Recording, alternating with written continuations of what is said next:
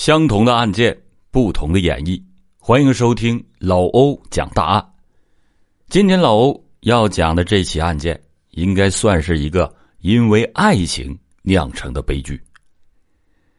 二零零八年十月三日，内蒙古扎赛特旗一个山坡上，有人发现了一具尸体，死者躺在山坡上，头朝东，脚朝西，面部朝下。在被害人的身上发现了一封信，信上的内容大概是这样：“你抢我的女人就得死，我在新丰等你几天了，好不容易碰见你，今天是巧合，一场相遇，你太实在了，你的寿命就到此为止。你对象的心上人，你告诉你朋友，我早晚会收拾你。”这封信。是在死者的腰带上夹着的，而原来本应夹在腰带上的手机却丢失了。死者的致命伤是在颈部，一共被砍了三刀，周围有多处平行的皮肤裂伤，这说明犯罪嫌疑人在杀死他的时候，他是处在一个无法动弹的状态，而且死者的衣服袖子上还沾有呕吐物和喷溅的血迹。所以，犯罪嫌疑人应该是先让他昏迷，再将他杀害。那么，这个人是谁？又是什么人和他有如此的深仇大恨呢？警方从信中的信息推断了这起案件很有可能是一起情杀案。法医通过检测得出了死者应该是在饭后一个小时内遭到杀害的。而通过对案发地点附近的村庄进行调查走访，以及对该村庄最近几个月的失踪人口进行盘查，警方就把目光转向了一位名字叫做郭福的失踪男子。与其同时，警方安排郭福的家人来对尸体进行辨认，结果发现这名死者就是失踪的郭福。现在郭福死了。这么看来，写这封威胁信的人很有可能就是犯罪嫌疑人，或许是郭福抢了犯罪嫌疑人的女朋友，犯罪嫌疑人因为嫉妒冲昏了头脑，才杀死了郭福。警方从郭福的家人口中得知，郭福在失踪的当天，这一天呢，正好是郭福与他的未婚妻换钟的日子，换钟。就是一些地方在定亲的时候，一个古老的婚姻仪式。换钟之后，男女双方在别人的眼里，那就已经是夫妻的关系了。在这样的日子之前，把郭福给杀死，喜事也就变成了丧事。也就是说，郭福在定亲的当天吃完晚饭一个小时后遭遇不幸。而从郭福身上发现的信件来看。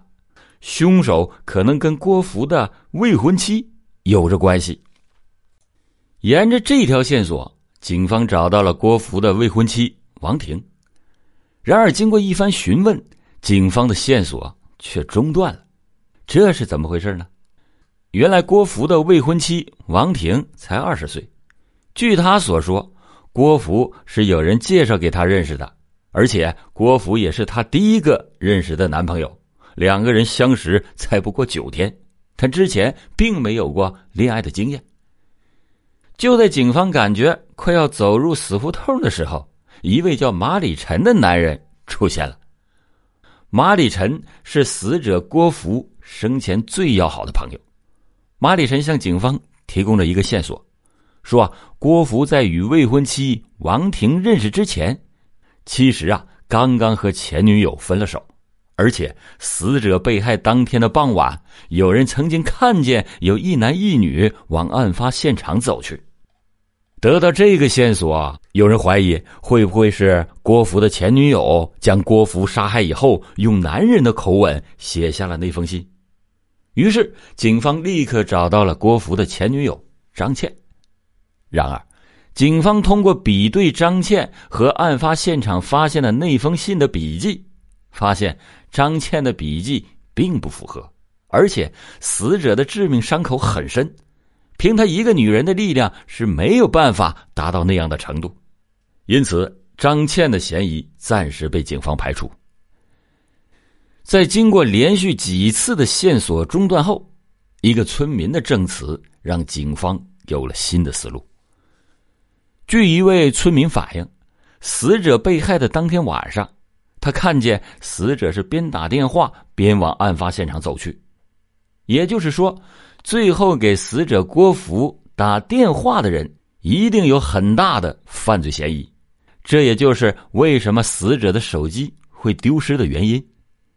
根据这条线索，警方立马在通讯部门的配合下，对郭福失踪的手机进行了侦查。本来已经不抱太大希望了，因为凶手既然知道要把手机带走，肯定已经对手机做了处理。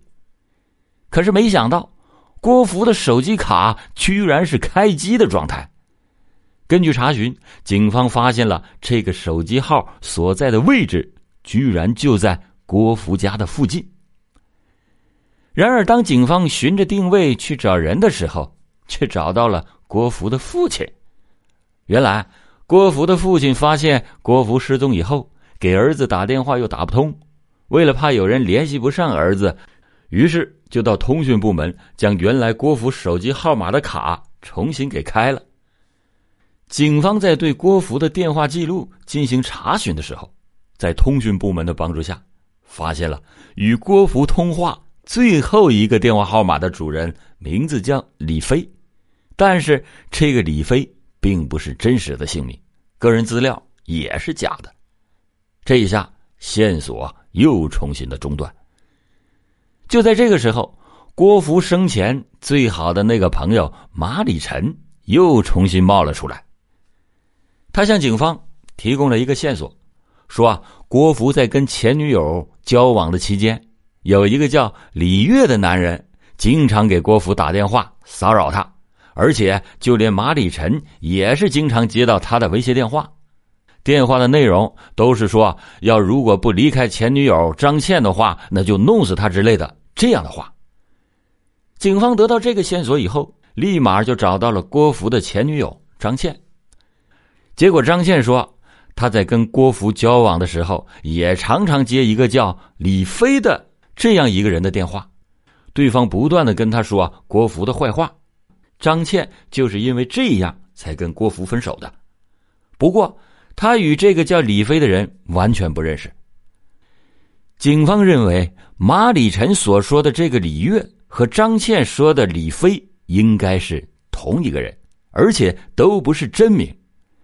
就在警方为了寻找李飞忙得焦头烂额的时候，通讯店员的几句话引起了警方的注意。因为警方从店员口中所描述的李飞的相貌跟马礼臣的相貌极为的相似，同样是肤色黝黑，像个农村人，而且个子很高，是本地人的口音。同时，警方通过查询马礼臣的手机通话记录。发现李飞就从来没有给他打过电话，这说明马礼臣在撒谎。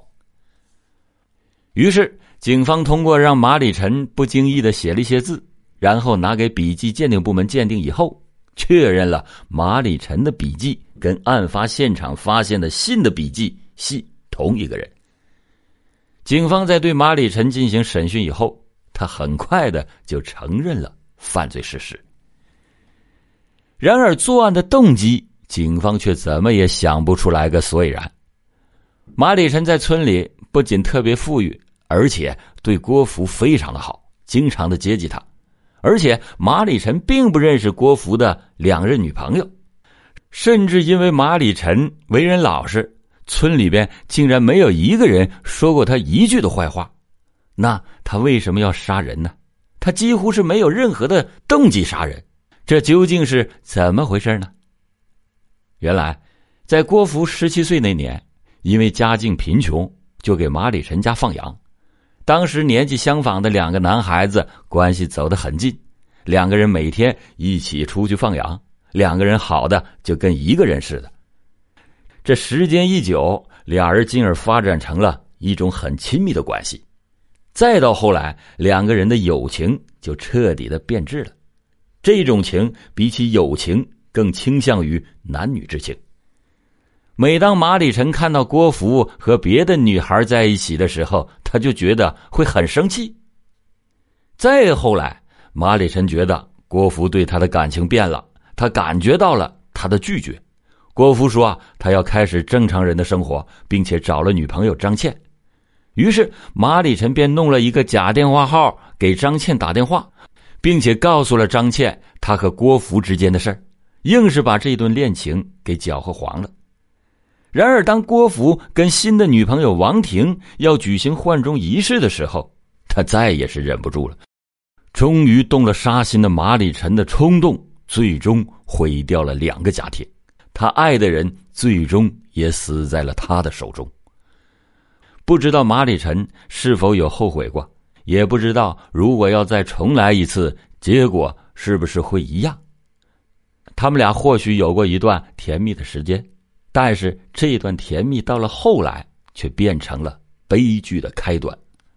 所以说，任何情感都不应该逾越法律的鸿沟。听众朋友，你们是如何看待这一起案件的？欢迎您在评论区发表你的观点。好了，感谢您今天收听老欧讲大案。老欧讲大案，警示迷途者，唤醒梦中人。